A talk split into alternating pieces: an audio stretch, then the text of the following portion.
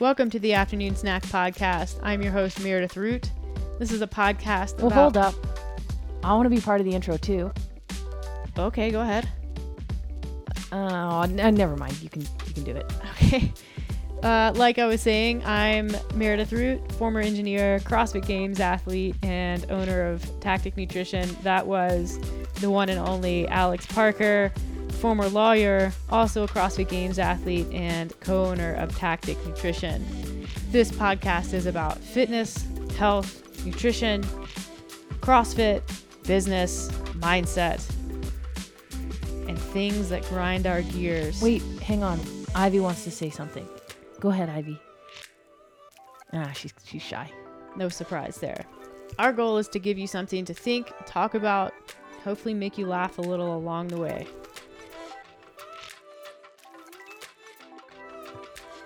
Good afternoon, Alex. Hey. Hey. You always sound so excited when we start these things. I can barely contain my excitement. Yeah, you and me both. I mean, it's like napping hour. One, uh, it's a little early. A lot of European countries nap at lunchtime. Really? siesta. Yeah. Spain. It's like built into the workday. Huh. Can you imagine? I mean, not that we we don't ever do that, but imagine if that was the expectation of the day. Like that's how the day's gonna go. You wake up, you do whatever you do in the morning. I feel like Europeans sleep in too. But anyways, you wake up, do your thing. You should move to Europe. I should. I feel like you would fit in well there. Well, no, like Denmark, they Denmark's like it's it's like the happiest country. They have napping rooms or something. yeah. It's like the happiest country in the world. And I think that's because they only work like 6 hours a day and like 4 days a week. It's incredible. No Yeah. wonder they're so happy. They probably get double the amount done too in those six hours. One hundred percent. Yeah. When I was working, so we had a manufacturing facility in Denmark, and it's crazy. Like if you go over there and visit as someone who's from one of the American sites, like if you're transferring a process or whatever, you'll if you get to if you get to work at seven a.m., you will be alone for two hours. Like they don't they don't begin to to come into the office until nine, and then you know, you work a quote unquote whole day and then you look around at 4 p.m. and everybody's gone. 9 to 4 with a like a solid lunch break. It's hilarious. I mean, it's amazing. But very very different Mm-hmm. from what happens in the US and Canada from like a work life It just reminds me of the other day when I was on Saturday. We had a bunch of work to do, just like things to check off our to do list, and it involved a lot of it was the two of us needed to be involved in this. There was some brainstorming, like organization stuff, and I'm like, Meredith works for a couple hours. We had to like finish our accounting, and then there was some other things we needed to do, and like, I look over, and Meredith is sleeping on the couch. I wasn't I was resting my eyes. You were fast asleep. And I'm sitting there like, "Fucking seriously? so, of course, I woke you up. Yeah, you like tapped my hand and I was like, no, she didn't. no, she didn't just do that. Anyways, Meanwhile, I'm like, no, she isn't sleeping right now. yeah. I'll admit, like, I procrastinated that task a little bit. But I just, like, I have always done better with a little bit of a, like, a gun to my head situation. Like, I just kind of do things last minute. They're done well, but that's just how I operate. Except now our accountant is in crunch time. Hopefully, she operates well under pressure too. I'm sure she does. She's an accountant. Like that's how they live. And with my deliverables this year, I basically did a job for her. So you're welcome. Mm-hmm. Um, what else happened this weekend? Oh, it was Halloween. Yeah. Halloween was on Sunday. Yeah. Sunday, and it was our first Halloween as homeowners. And if you don't know where you where we live, I guess like most people don't. Um, we live. It's, um, the address is. No. we uh we live in this in the burbs. We're in the suburbs. We live in a neighborhood with lots of young to medium families. Yeah. And Like if you've ever seen Weeds, I won't sing the intro song because I don't want to intimidate everyone with my beautiful voice Right, of an angel. Um, but it's very similar to that. Yeah. Um, so we were anticipating quite a few trick or treaters just based on the number of kids in our neighborhood and based on the number of like Halloween decorations going up around us. So um, we did, yeah, we did have a lot of trick or treaters. We carved pumpkins a week early, which um, I think usually is fine, unless you buy the sale pumpkins, which we did. They were on sale. My question is why are pumpkins on sale a week before Halloween? What do you mean? Why wouldn't they be on sale? You mean why are they marked down? Yeah. Well, because they were clearly rotting. They're very soft pumpkins. So, but what I'm saying is why do they have like borderline rotting pumpkins a week before Halloween? They should just throw them out to okay, I'm gonna stop you right there. Let's def- who is they? the grocery stores. Okay, let's define that further. Who's in charge? Who's they? Who makes the decisions on pumpkins? I don't know. Someone who who's the, probably who's the, doesn't who's know- the Halloween equivalent of Santa Claus? Um, I think Michael. Michael? Oh my God, for Halloween, the horror movie. Oh, I, Have you never seen Michael? The guy with the hockey mask oh yeah. What about Chucky? or Chucky? Is he in charge of the pumpkins? I don't know. But I imagine whoever's in charge of the pumpkins at co-op is not a not only not a pumpkin expert, but also probably doesn't like put their eyes on the pumpkins. I have a feeling that these pumpkins weren't borderline rotting. They were just like ex- they were extremely large yeah, and like really really misshapen. which I usually So I'm like I'm doing groceries and Meg and Meredith's sister Megan is visiting at the time. So we're all going to carve pumpkins as an activity. And so they go off with their cart and they're like, "We'll go grab pumpkins." They come find me in the meat section. I'm doing the shopping. And like these pumpkins, they're so big, 3 of them barely fit in the cart. but One of them one of them is basically looks like it's been completely flattened. They were the only pumpkins left, and as the person who got the pumpkins out of the bin, I had to sift through quite a few like very soft pumpkins. So they were rotting. Anyways, our pumpkins looked ridiculous. But we still got compliments on them for some reason. Like a few people were like, "Oh my gosh, I love your pumpkins." They were quite intricate, even if they. And I think maybe when it got a little darker, they looked better. Yeah. So I was like, "Thank you." And then this. uh So, but we wanted to make sure we had. Mine basically looked like the dentures had fallen out and it Yeah. was just a gummy smile. Mine still looked good. I don't know if you went and looked at it. Mine. held up. Megan's was the hel- most hilarious. Well, it's because Megan is like the a very wide pumpkin. she cuts like a, a pumpkin wide mouth, and then it immediately, as soon as she carves it, it- the mouth just closes. the 'cause top of the pumpkin- mouth the top of the mouth caves inward, creating a significant underbite. it had a it had an underbite. Mm. Yeah, I mean, like I know Megan's It not worked. the best at physics, but if you just put the mouth a little bit higher on the pumpkin, so that you know it, you didn't have the whole weight of the top of the pumpkin. it did look okay once there was a candle in it. Yeah, and it like it's endearing. Mhm. You know, I love that. Um, we also we wanted to make sure we had fresher looking carved things, so we carved um, a cantaloupe and a watermelon and put those out as a joke. They actually look great. Mhm. Um, and then one of the earlier trick or treaters was like, "Oh my gosh, your house smells so good," and I was like, "Stop." Um, and I was like, I, but I was like, uh, "We're Because we had just chili. yeah. So I'm like, are you smelling the chili? Because that would be that's coming. It was from, like, pretty the way- aromatic though. Yeah, but I was like, no, I don't think anyone would comment on chili. And then I was like, well, sometimes the neighbor, you can like smell the neighbor's laundry. So I was like, they're probably doing laundry and they're smelling that. And then the day after, when we went and collected the candles, I realized we were burning a, a can a French toast candle in one of the pumpkins, and that's what she was smelling was French toast. So, anyways, um, I thought it was great. I thought we did great, and I think, I mean, pat ourselves on the back here. You and Ivy. Yeah. Oh, no, I'm not talking about you. You sat on the couch the whole night. Thanks. Why didn't you help? Cause kids scare me. You could you could have told me that Teenagers especially. okay, so there's like a, an age range of trick or treaters, and they get treated different. And my comfort level with them differs. Like, um, the door the doorbell rings, and I walk up. Like, best case scenario, it's a very small kid in like a dragon costume.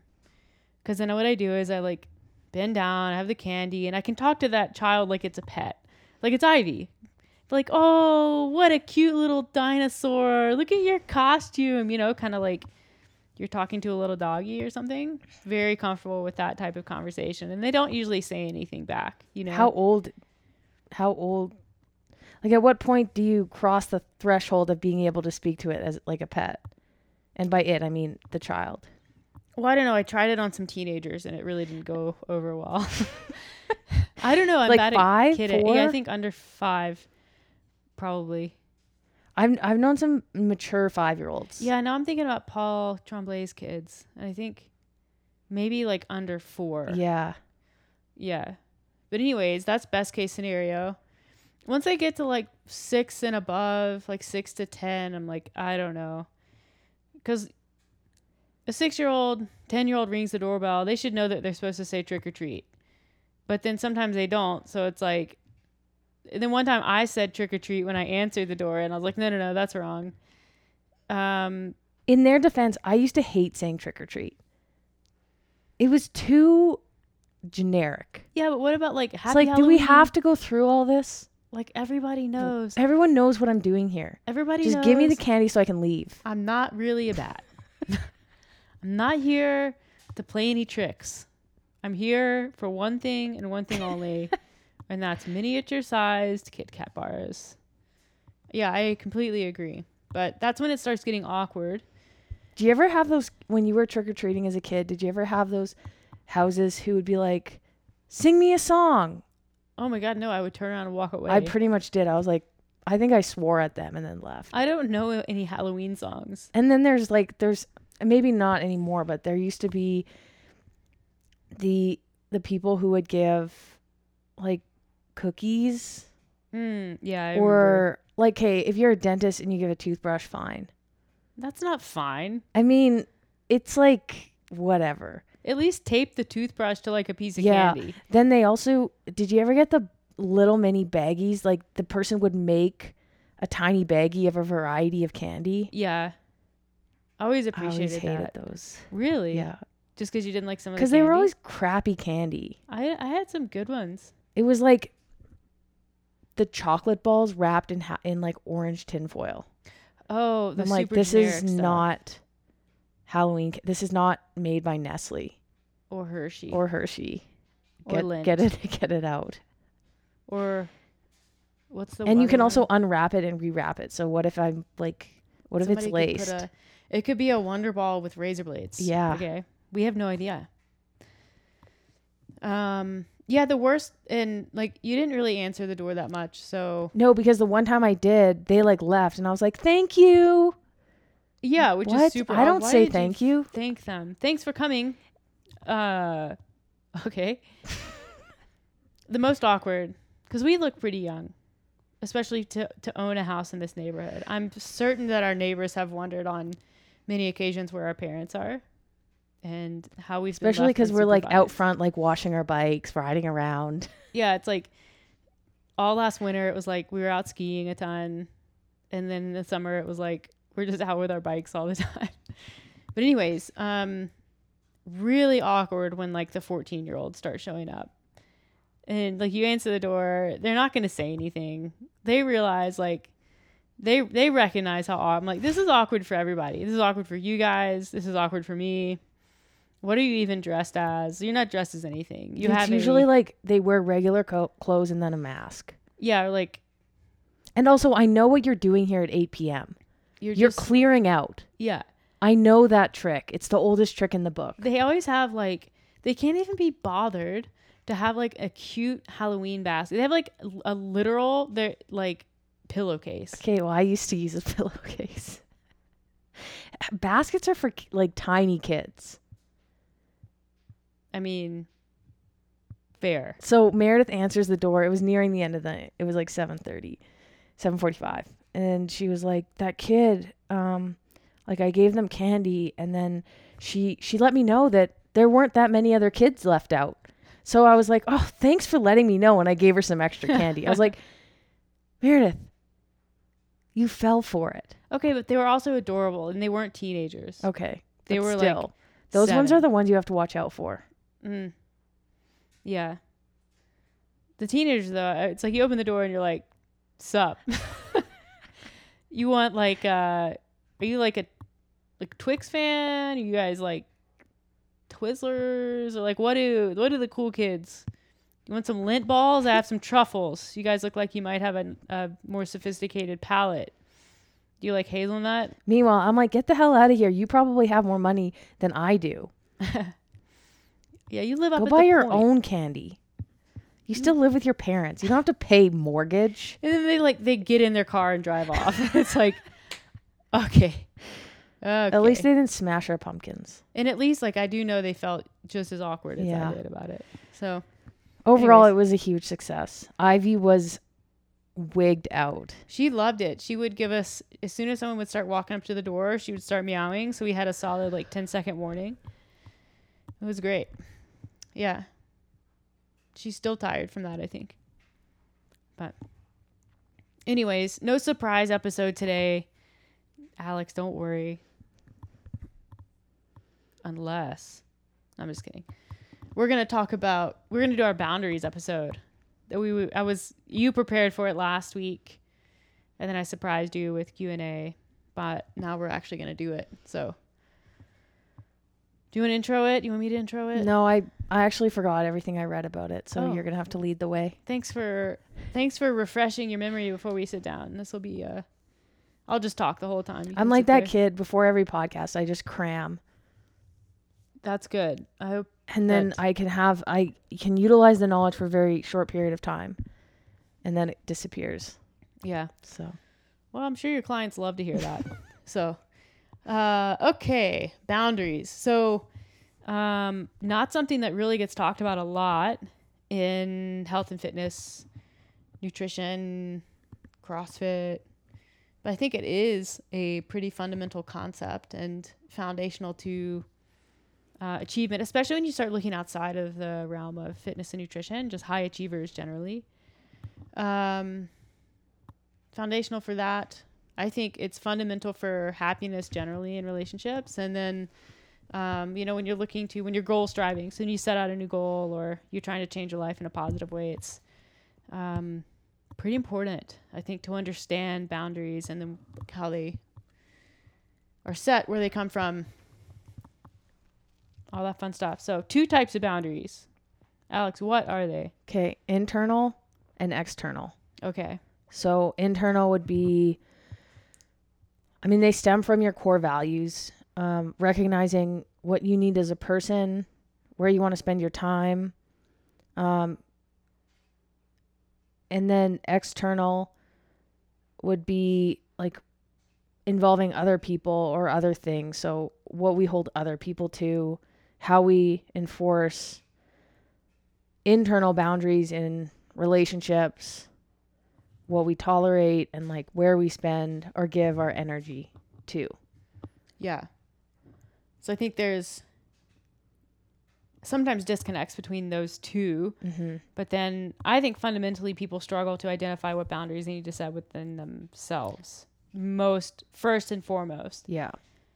And when I think about boundaries and the two types, it's not they don't I don't think they exist like um, side by side. I think they stack. And so I think in order to set appropriate external boundaries and start to have expectations of the way that you show up in relationships, the way that you your the people in your life show up in relationships, you have to have established what your internal boundaries are. So um, we already mentioned it. They, they stem from core values. And this is when you hear people talk about boundaries, you don't hear core values talked about a lot. But I think that core values underline almost everything in our lives. And so I think a lot of people, when they hear core values, they think like corporate mission statements. So when you walk into a big corporation, usually they have their mission statement and they have their core values, and that's the way that we sort of conceptualize core values. But everybody, every person operates with a set of um, a set of core values. So um, some examples might be, you know, a core value I have is love or uh, health or honesty and integrity. Those are core values. But those are right off the wall from like a big company, right? So it's like, how do we move? How do you make core values into something that's actionable? How do we take something that's like very esoteric in nature and make it something that we can like do on a daily basis, something we can commit to acting on? You're nodding. Are you following? Yeah, yeah, I follow. I Yeah. think well, the way that I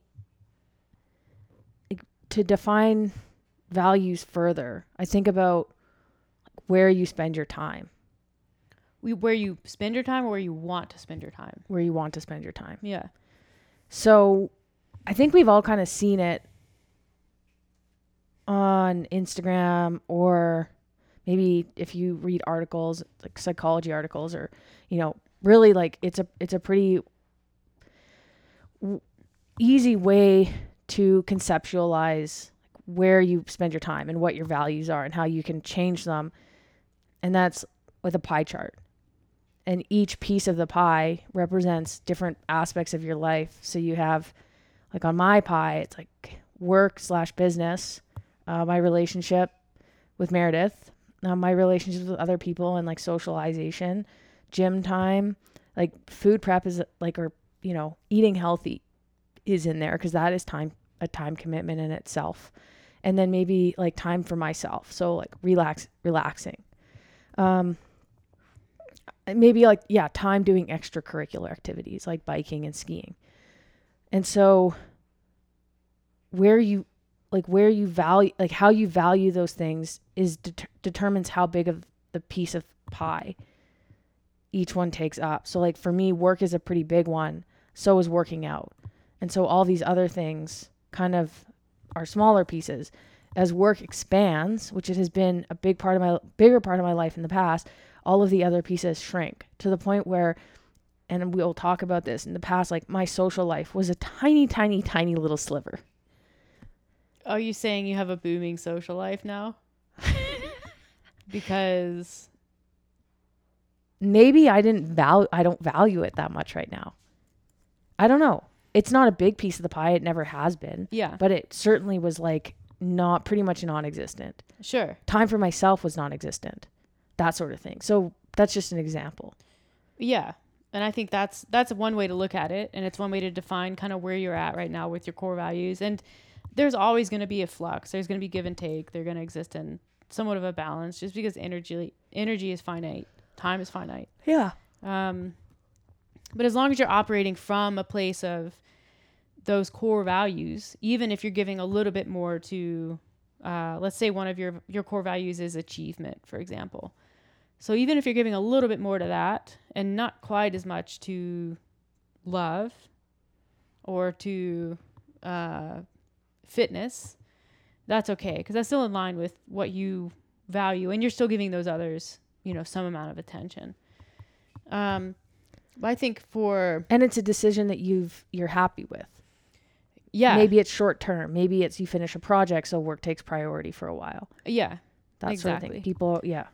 Um, but I think you know, for the most part, the values tend to be a little bit ambiguous, so it does help to define what they are in like an actual way, so that you can move forward and then practice, you know, or set your day up in a way that is central to those core values.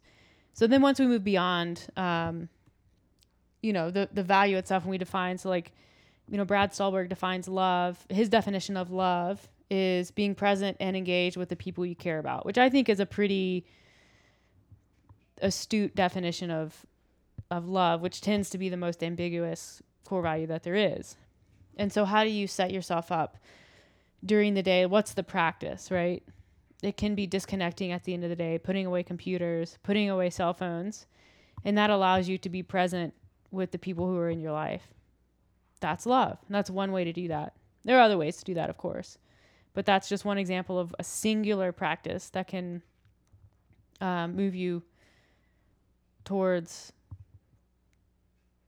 acting out of that core value. Being true to that value. Yeah. So I think once you start to establish those um, core values, define them, practice them, you can kind of start to understand how internal boundaries form. So bringing this back to the boundary conversation. Um, a boundary conversation is simply, or a boundary is just a, a, for lack of a better word, a line that you don't allow to be crossed. You don't allow yourself to cross it.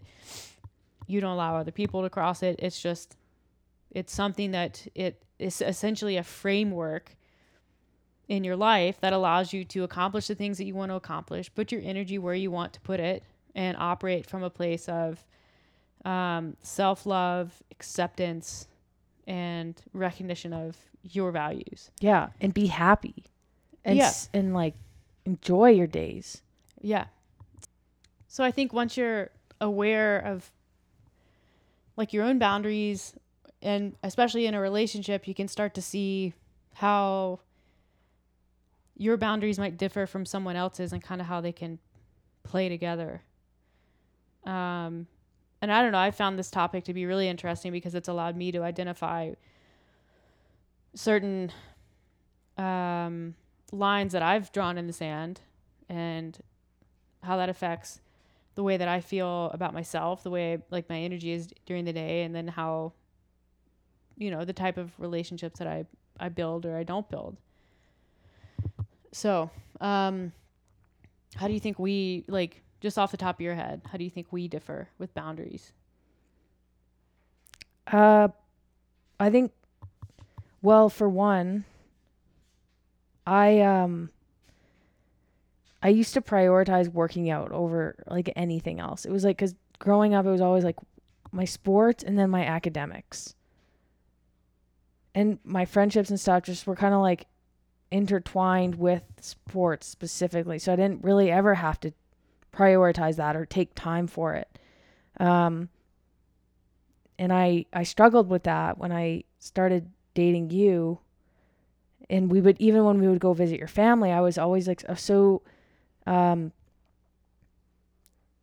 like I didn't want to let go of my training schedule. I would be and I'll admit like demanding like about when I needed to be at the gym.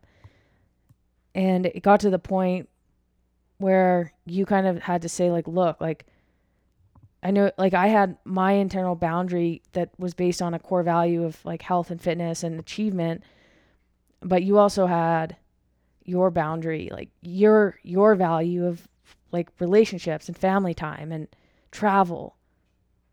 And so we had to kind of make that those two values work together. So you like you had your boundary and it was like I don't want to be working out on vacation all the time, but I had my boundary where I'm like, well, I don't want to give up any workouts because I have this goal of being Psychotic? no of getting to the CrossFit Games.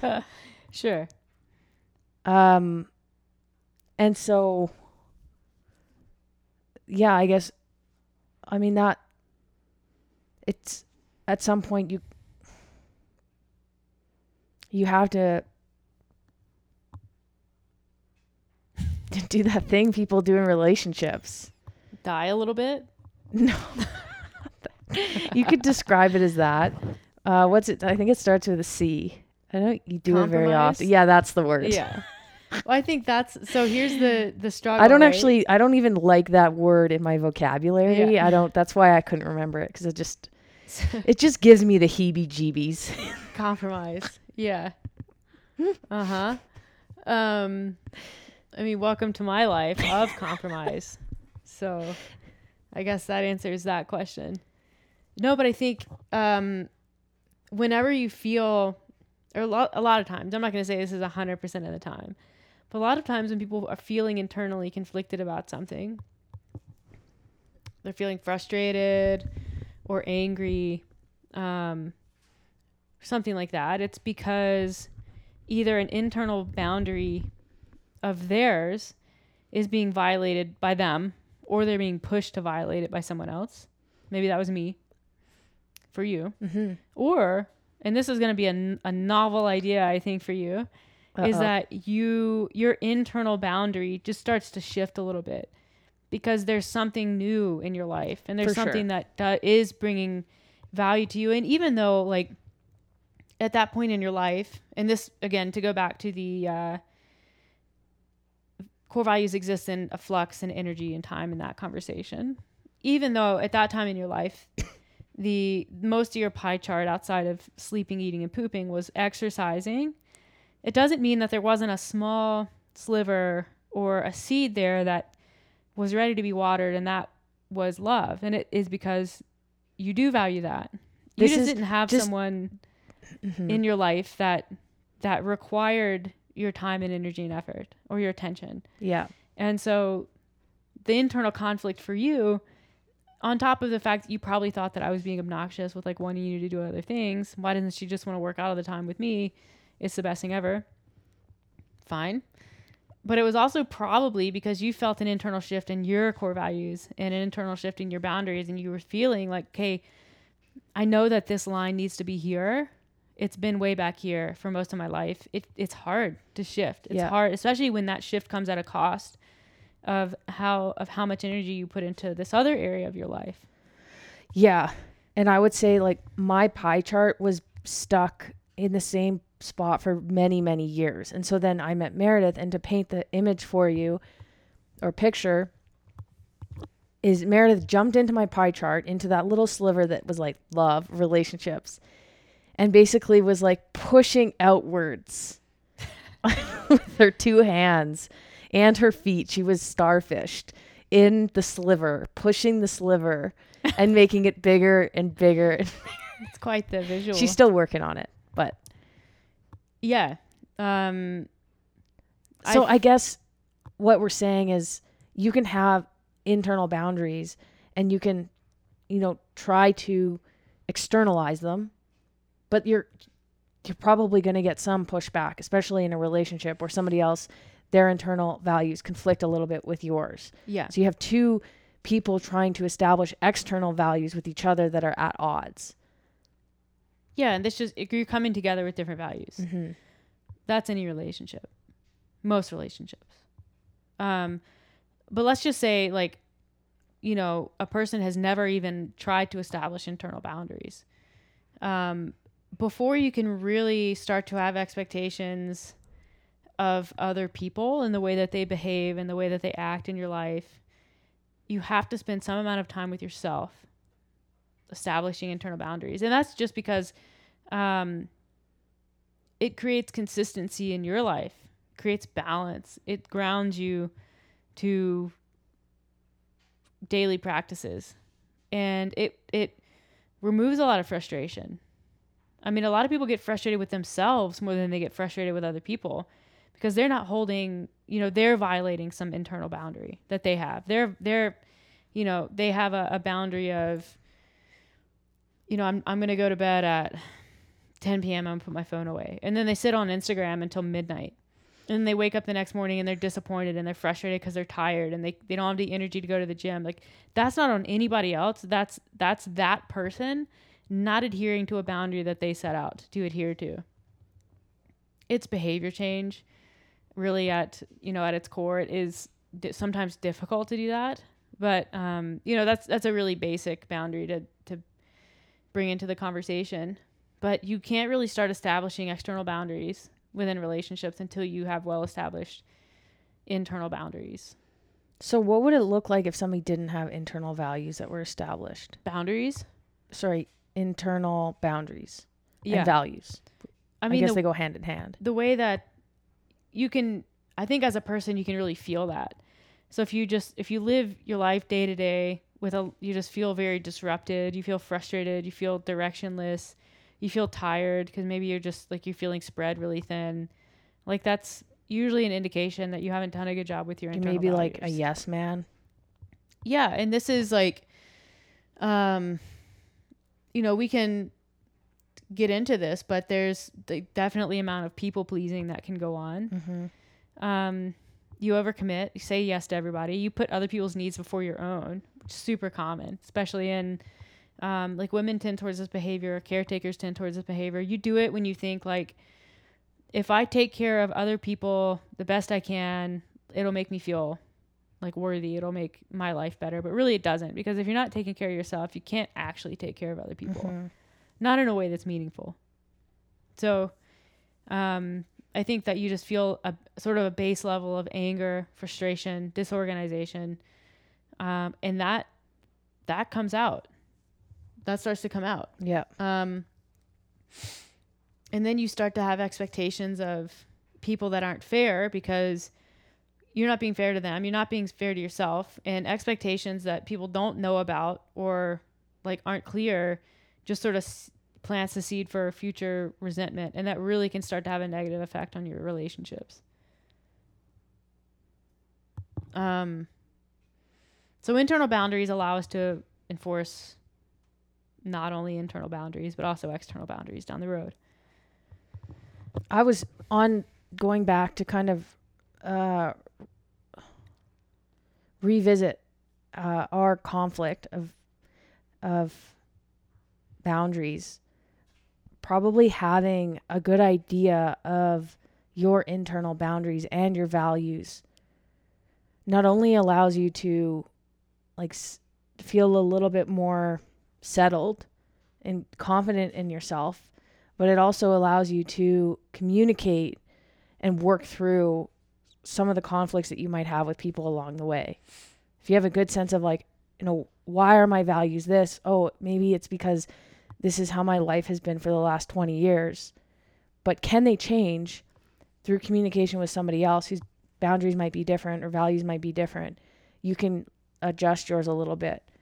Um, and having like a really good handle on that is important because if you're just kind of flying by the seat of your pants. And so maybe you end up in a relationship where somebody really values travel and like you're not really super keen on that but you don't you don't really know why. You're just kind of going with the flow. The person's booking trips you're traveling and you're unhappy. And then yeah like you said you have these expectations of you're not really sure and then you do develop resentment.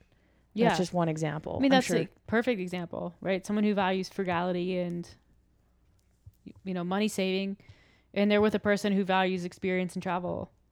How's that going to work out? Especially if you're not communicating because you don't understand what your own values are and what your own boundaries are or what's causing you to feel conflicted.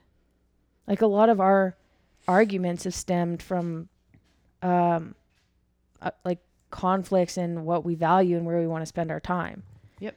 and it has helped uh, to be able to actually talk and say like this is like this is why like i value this because i grew up not having it or i you know i haven't been able to do this or whatever where whereas like i can be like oh i get that Yeah. this is why I'm the way I am. Can we, you know, work towards each other? Instead of just like resenting the other person for for being different and having different values and not bothering to understand why they have those values and why they're different than yours. And maybe trying to to push your pieces of the pie in different directions and try it out. Yeah. Um so when boundaries are violated and we we've talked about this. So when either you know a person doesn't hold themselves to the boundaries that they set out or they have someone in their life who is who is pushing their boundaries, that's where kind of we experience anger. And it can be a really useful thing to understand because you can if you understand the root cause of frustration, you can self-assess and say why am I, you know, feeling these feelings? Is it something that i did? Is it something that someone else did? What can i do moving forward to prevent it? But um, you know a lot of times if you don't realize that you kind of and i think this is common in life i don't think that it's intuitive to understand this concept. And i think that probably almost everyone has gone through a phase where they they battled with their relationships and with where they're spending their time. But you you know this is kind of the the root cause of a lot of numbing behaviors so um you know it's it's to dis- distract from how far off center your behavior is from core values so addiction overworking overexercise drinking spending money people pleasing, Yeah. staying in unhealthy. It's like a coping me- mechanism. Yeah, and the the the longer you put off like dealing with this kind of thing, the the more like the louder that noise becomes. The more likely you are to to do things like that, the more extreme those behaviors can become. And um eventually I mean, I can only assume that that bubble bursts. I have a a, a story, sort sort of a story to tell on that note. So I was listening to a podcast called Armchair Expert with Dax Shepard, and they had Alanis Morissette, who I love. She's just she's an amazing artist and like she's a really cool person and she's Canadian. And she was they were talking about uh this kind of behavior and like um she was saying, you know, as as a kid, you know, you look at the kids who are like kind of outspoken or kind of have issues and they're just they're getting things out of their system almost in a way. Huh. But they're they're considered like a problem child maybe, like a little bit harder to deal with. And then she was saying that you have these other kids who are just they they go to school, they get all their homework done, like, you know, they never complain, they just kind of do what they're told, like, you know, stay in the room but really quiet, kind of just like overachiever, blah blah blah. She's like, what people don't understand is they think like, oh, you know, little Tommy, he's such a great kid, but really like she's like, I those kids, those are the ones you have to watch out for because like I look at those kids, I'm like, they're gonna blow. Which is kind of what we see in adults. Yeah. And I see it with nutrition coaching. Like I get these clients who come and they're just like so on point like with their like right from the get-go just like perfect perfect perfect. No issues whatsoever just like making him and meanwhile i still get fooled. I'm like this is incredible. Like this is the best client i've ever had. And literally like i'll never like three months down the road it's like explosion. Like alex like completely off the charts. Like everything's falling to pieces. But it's probably because they signed up for nutrition coaching to use that as a way to distract. It's like oh if i can get my if i can get my be- my fit like If I can just have abs. if I can get my desired body, if I can lift this much, if I can, then all of my other problems will go away. And maybe they do for a little bit because you focus so much energy on your nutrition, but that is only going to go so far. Well, it's kind of like so. The image that I have in my head right now, and I love this, is have you ever blown up a balloon and you blow it up to like max capacity and you're, you've got the little, you got the thing pinched and you're like, The butthole. yes, the sphincter. And you just like, you, you, you blow in it one, like another time and you're like, "Whew, I think that's it. And then you're like, no, I'm going to do it again. And you just like keep blowing into it, keep blowing into it. Um, and then, and then you, you pinch it with the other f- hand so you can take your dominant hand and like flick it. And you're like, oh, yeah, that's tight. That's tight. and then you switch back hands again. So now your dominant hand's holding the sphincter. And you're like, you, you blow in it one last time and it's just like, kaboom!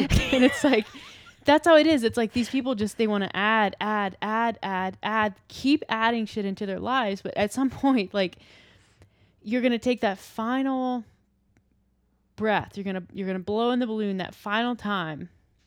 And even though your intentions are good cuz all you want is the world's biggest balloon. that's all you want. But it's going to blow up. Yeah. And so the the concept there is like sometimes taking things away actually makes it easier to do the things you want to do better. It's a weird concept. Yeah. But sometimes doing less allows you to do more or allows you to do less but better. Yeah, for sure. I think this is is an interesting topic because what is so sim it's very simple. You have your values and then your boundaries. And then you communicate those boundaries and you expect them to be respected. But within that, there's layers and layers and layers of complexity and scenarios. Right, because how do you deal with um, like I'm sure at at some point almost everybody in their lives has had to enforce a, a boundary with uh, a friend, with a family member, someone who's in their life, and I think a lot of times the the first time that that happens, whether it's like a, a childhood friendship that you know goes sour for whatever reason, uh, you, I mean you've had those I've heard. Um, that the first I usually just you- like we're done here. yeah Like as a 10-year-old, I'm like we're done. yeah we're done You're not not just not invited to my birthday. We're done You're completely. actually dead to me. Um, the yeah, and so not much has changed. So the the first time we we enforce a boundary, we kind of have this idea that it's got to be this like steel wall. It's got to be boom.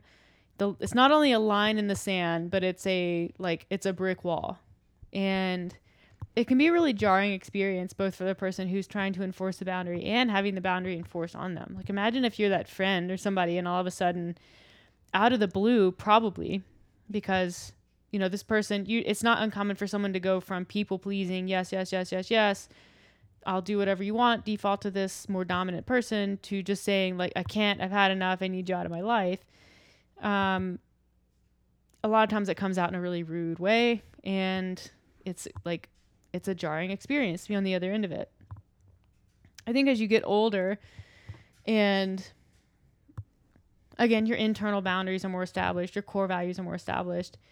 You realize you don't actually have to work that hard to enforce external boundaries because when you're just really confident with who you are and what you're about, they kind of take care of themselves. And the people who are in your life who take up too much of your energy, they're too demanding, they push your boundaries too much, you know, they suck the life out of you. Eventually, like, those people just kind of phase out because you're going to spend less time with people like that. or you just have to learn not to let them infiltrate your boundaries. Yeah, or you you change the way that you interact with them. Yeah. Both maybe time, frequency, um, you know, type of interaction, what you're doing, that kind of thing. And so in that way, you're not. They can't cross your boundary just because they don't have. They don't literally don't exist in your life in a way that allows that to happen. Yeah. But you don't have to say to that person, "I don't want you in my life anymore. I think you're horrible." You just you you your life everything shifts away. Yeah, I I'm definitely guilty of putting up steel walls. Like if somebody if somebody tries to I have like like I mentioned, I have a very um strong sense of self value, especially now that I'm out and I'm I just I feel very confident in who I am and what I do now. And that's taken a long time to get there, but even as a kid, uh, as I mentioned, I had values and they were academic achievement and athletic success. And really I didn't let anything get in the way. So um, I would I would lash out at literally anything anybody that got in my way. And um, I also I have uh, I'm very self righteous as well. So I hence me becoming a lawyer Still, still. So anytime somebody, um, you know, argues with me or uh, debates me, I will. My my response is to just completely cut them out of my life. Or if somebody has, has a different value or is, is um, self-centered or untrustworthy or something that really goes against some of the values I have and expectations of people, I'm like, we're done here, and literally will never talk to them for the rest of my life. I mean, Like- you don't know that because you're only like 30 years into your life. Like, Okay, so like I had a I had a friend who used to be one of my best childhood friends, and we had a falling out, and it's still yet to like repair itself. It's like I I still somewhat consider a friend, but I've put up this this wall because, and it just went up, and that was it. It was like I now I'm learning, and partially because I'm I'm in a in a relationship with somebody who's had who has prior relationships, and so I can't like meet one of your friends and be like that person is horrible. I'm i'm never talking to them again. And you have to be like look alex like this is like my childhood friend. I love them and they're going to be a part of my life like you have to learn to be around them and i'm sure a lot of people deal with that because in like my my response is to be just be like we're done here so like I I've learned to myself like you can still have somewhat of a boundary without putting up a steel wall. It can be fluid. Yeah. But I think that goes you have to change like your internal boundaries. Like okay, I can still have a value of honesty or whatever, but I can entertain a relationship with somebody who's dishonest while still respecting my value. Would you say that's accurate? Yeah. I think the mistake in what you said is that you have to be willing to change your internal You don't actually. What you have to do is you have to be able to reframe them. Yeah. No, not even that. Not even that. What you have to do is you have to be able to accept that having a, a relationship with this person because of proxy to an, another friend or family member or significant other doesn't change who you are and what you value. And I think that's the hard lesson to learn when you historically have said, I can't be associated with a person like that at all because it means I'm not holding myself to my personal, my internal values.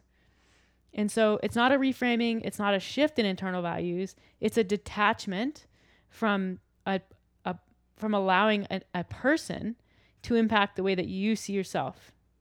Yeah. And it's not just people. Like I've I've had this this experience with CrossFit competitions where like if something isn't fair or the judging is off or the programming is unfair, I will out of principle never ever go back to that competition again. It's done it's dead to me. yeah, I mean that's I think that's a little more reasonable because you're you're giving you're you're giving literal time and physical in, energy to that. Yeah. That's more reasonable I think than saying just this person existing in my solar system of human beings. Just because that person is out there, they're they're Mars, they're bobbing around in orbit with you. It doesn't they're not going to collide with you. They don't change your atmosphere. Do you know what I mean? And so I think it's a very grown up response and it's a mature response to say, this person can be in my life, they can be my orbit, they can be going around the sun with me, but they're not gonna, they're not my moon. They don't impact anyone on my planet. They don't impact me. And that's okay. Is this a, are we having a therapy session right now? Should I be charging you for this? Yeah. But I think that's that's hard, especially for someone like you. And this is not anything against you. You've been the center of your universe for a long time. Yeah. And so it's hard when you you have me, for example, who enters your universe, and you're still the center. I'm going around, but I have these other people in mine, and that's just a new that's new to you, because it means if if anyone in my orbit conflicts with you, you want to say get out you want to say, get out of my, or I don't want you in my solar system anymore. When they can't get out of my solar system. Yeah. So it's how do you learn how to live with someone in your orbit? And you realize it's actually easier to do than you think. You just yeah. have to detach your emotional response from the fact that you can't control that person and what they do with their life. Deep. Um, that was a good example. I feel like that was a good. We went down a bit. I feel like I divulged here. a lot about yeah. one of my downfalls. It's just it's it's the dark it's more of, of it's more of a you. learning experience. Yeah, that's like one of my biggest challenges in life that I'm sharing with our listeners. Hopefully, they. Interestingly, I th- I think my biggest challenge in life is actually the exact opposite of your yeah. biggest challenge in life, and that's my boundaries are too rigid and mine have historically been too soft. Yeah. And I've definitely tended towards people pleasing in the past, and I think that's I don't know that it's it's because I didn't have strong values. I didn't have a strong sense of self for a long time. And I mean, we've discussed it on the podcast, but I was, you know, I had a previous relationship. I was married to a man and kind of lived this life, this very nuclear family life. And I, I did a lot of that because I thought that it would please other people in my life. And I thought that I'd be accepted and I thought that's what people wanted. But just like we discussed earlier, the longer you you live outside of yourself and your core values and not maintaining your boundaries, the the louder these noises get, the stronger the distractions, the the, the stronger the urges to numb that part of your life become. And it's um you know, it's for me at that time in my life, I was definitely obsessed with work and working out. So it was it was when I got into CrossFit and it's um you know, I I, I don't know for sure, but I'm pretty sure had I not been struggling with being in a heterosexual relationship as a gay woman and I wasn't so I wasn't trying to numb that so hard with CrossFit. I'm not convinced I would have ever made it as far as I did in the sport. It was such an outlet for me and such a strong one. Um so I definitely saw that at play. I definitely saw that work. And then it and it, it's not to say that like fitness and nutrition is not a core focus that I have now. It just means it shows up for me in a, a healthier way than it used to. Um I So- feel oh Oh, I was just gonna say, you know, for me, like like health and fitness has always been core, uh, but now it serves kind of the greater purpose. Whereas before, it it was core, it was there, it was a value I had, but the the way that I was expressing it, it was almost like it served a dual purpose in my life. So even though it was core, I was using it as um, a crutch and a negative outlet. yeah, that's interesting. But I think Oh, so complex.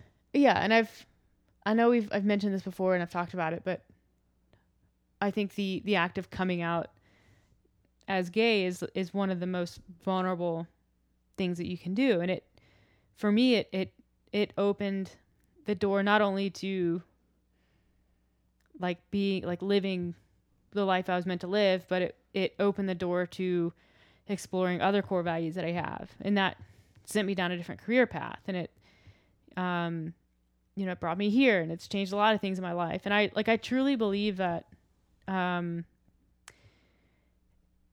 everyone's in their own closet. Like whether you're you're gay and haven't come out yet you're straight and you're you're struggling with you know whatever. Like the the the power that the gays have the lgbt community is that they hopefully they get to come out. And that's a really enlightening experience. These say the gays are the enlightened ones. I think that's a joke. Hmm. you're lost. I can see it in your eyes. But coming out of you know whatever closet and saying like you know these are the things that i've been hiding. These are the parts of my life that i've been unwilling to to look at and to live and have been preventing me from from living in a way that would make me you know happy and healthy and in line. Really powerful Yeah. that some thought. I think it's almost freeing that you've what you've done essentially is you've resolved a conflict within yourself. yeah coming And- out. I think a lot of people that is that's something that everyone is faced with a lot of the time is kind of we've discussed but from like a client standpoint we see we see this all the time. Like we see clients who who want to be somebody else but like they don't know maybe they don't know how or they'll feel judged or they it doesn't their new self doesn't fit in to their old selves li- life. Like maybe they don't have the support from the people that they're with. Like we've had clients who are like i want to be i want to be healthy. I want to lose weight. I want to work out. But they've all of their friends don't. And so it's like this constant battle with this like inside you want to be someone different. You know you're different. You have these values but you can't put them to practice because your n- new self is is constantly like your boundaries are constantly getting um disrespected. So Yeah. so for example it's like okay i go on this nutrition program. I'm only going to drink 3 drinks per week. Okay well friday night you go out with your friends and cuz social life is valuable to you but your friends are are giving you a hard time for not drinking or not ordering a hamburger or not having a slice of pizza or not indulging in the nachos. So the next day you wake up and you feel just as we talked you just feel like uh, guilty or frustrated or angry at yourself because you didn't adhere to the internal boundaries partially because maybe you haven't communicated what external va- boundaries you need.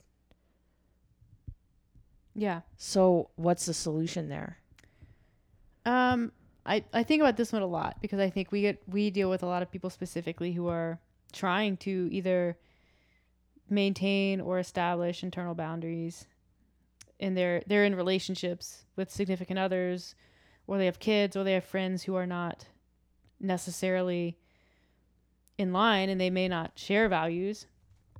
And so i think it's it's hard when you you know you feel like you might be letting other people down you feel like you're being judged um it, it's helpful to understand that a lot of times people get, who give you a hard time are are, uncomf- are uncomfortable with decisions that they themselves are making and when they see a change in a friend's behavior or significant other's behavior it's easier for them to bring that person down than it is to recognize that they themselves are struggling with the same internal boundary Mm. that this person in their life is. You see that. Like yeah. people can see that and they they can connect to that and it doesn't always feel good for the person who's getting kind of left behind, right?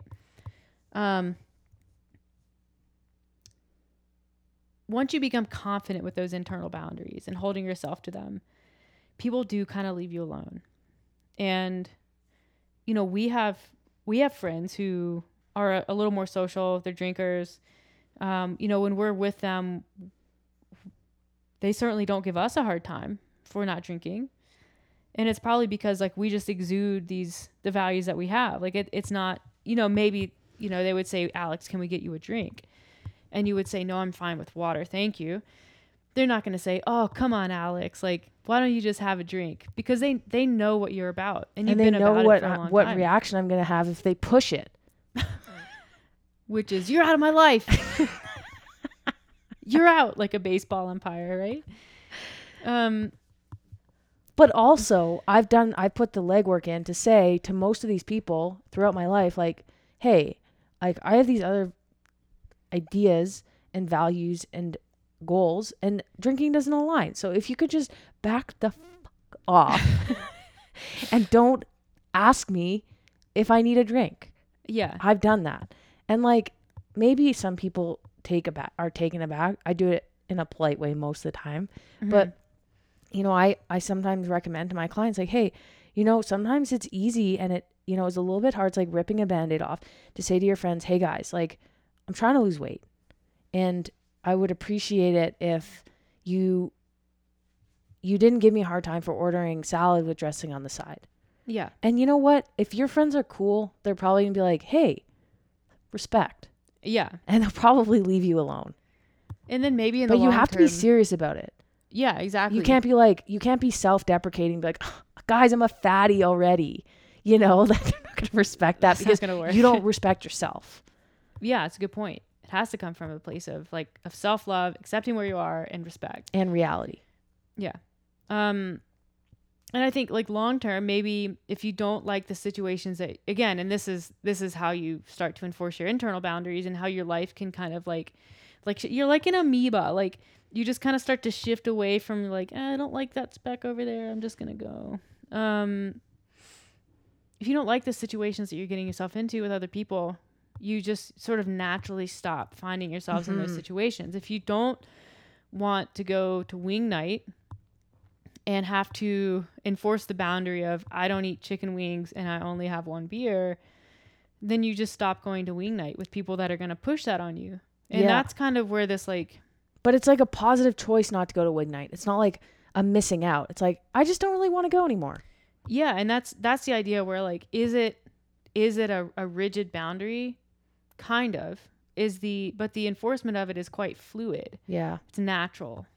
It's, it it flows like from your center because it's who you Yeah. are. And there's always going to be with boundaries and kind of going back to the pie chart because I clearly love the pie chart. But um, if you're going to give something, give time or give energy to something, it's going to take away from something else. It's, I wouldn't say it's a sacrifice. Maybe in some circumstances it is, but really it's just like it's it's like a, a fluid balance of give and take, like you said. So like you know maybe one day you have a family if you don't already have one, so there's going to be a slot for family time and that maybe pushes the boundary or pushes the line encloses the pie slice for work. So now you have to work less take on fewer qu- clients. Maybe make less money um, but enough to support your family but less money things like that. So it's it's give and take always. So if you want to prioritize health and, and weight loss, then maybe the slice, the like socialization slice goes, makes, is becomes a little bit smaller.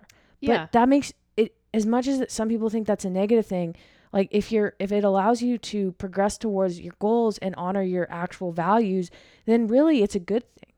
and it allows you to show up for the people who you like maybe maybe shrinking the social slice isn't saying well i'm not going to go out with friends anymore i'm not going to do this i'm not going to do that maybe it's just like i'm to go out with only my core group of friends only on occasion so then when you show up you actually show up for those people Yeah. rather than it being like oh i'm here because i feel obligated to be here and this and that right Yeah, or maybe the the slice of the pie. There's like within the slice of pie for socialization, you have like food, entertainment, sports. Maybe the the socialization around food shrinks.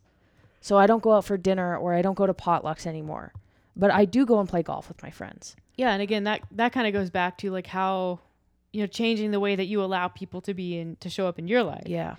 and that helps enforce a boundary really without saying having to say like hey i'm enforcing this boundary like if instead of meeting up with your your friends at 8 p.m at a bar you're like hey do you want to meet for a coffee Yeah. that's still checking the social box it's still quality time but no one's probably gonna be like yeah do you can you i know it's 10 a.m but um picture of bud light please Yeah. no one's going to do that right um, and it's it's a subtle change and it maintains the relationship while also maintaining a boundary Yeah. so i think that's a good place to sign off uh, we kind of meandered our way through that podcast but i think it was good Yep. I Uh, learned a lot. yeah i'm glad Yeah. I, I could refresh your memory on that topic i guess i earned that one I know a lot about boundaries, Mm. as you can tell. I've been dealing with them in my life for you're many an years. expert castle builder wall builder yeah. So you had a you had a closing statement quote. Oh yeah, so there's a and this is kind of goes to the the concept of of fluid boundaries and being soft and light with your approach. And it's this quote by Lao Tzu and it's water is the softest thing, yet it can penetrate mountains and earth. This shows clearly the principle of softness overcoming hardness. And I like that quote just for life in general because I think that and I've certainly found that a softer approach with people tends to work better with situations. Um, you see, it's it's feels really heavy to be really serious all the time, and and to take everything that happens seriously and let it weigh on you, and let people people and scenarios and events really get to you. And so I think you can. There's a lightness that comes from being um, really confident in who you are, like what your core values are, and um, you know the way that you want to live your life. Yeah. You should try that. You know what? I will say that I am learning that on a daily basis. Partially because my job is uh demands it. Um but it I think I'm a little bit of a different person when I'm coaching somebody or like talking to somebody um as a tactic coach than I am in my life. It's like I'm trying to use what I do as a coach, which is to be understanding and and soft and um just a listen a good listener and take that into my regular life where I'm much more rigid. Yeah. We're getting there.